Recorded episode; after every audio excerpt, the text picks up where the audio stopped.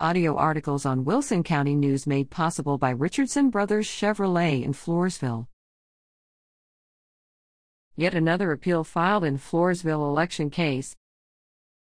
A motion has been filed for the Fourth Court of Appeals to rehear the case involving Floresville's change of election dates.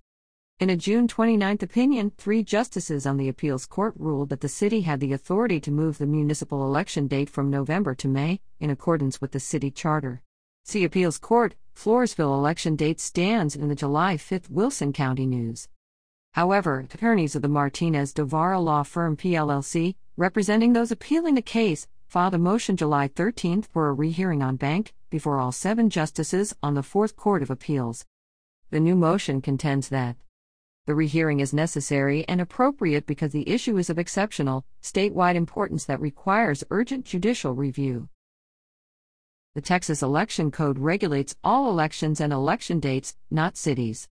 Home rule cities, such as Floresville, are prohibited from entering a field of legislation which has been occupied by general legislative enactments.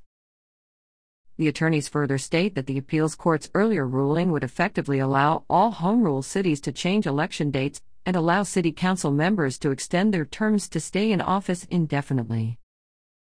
Grips at WCNOnline.com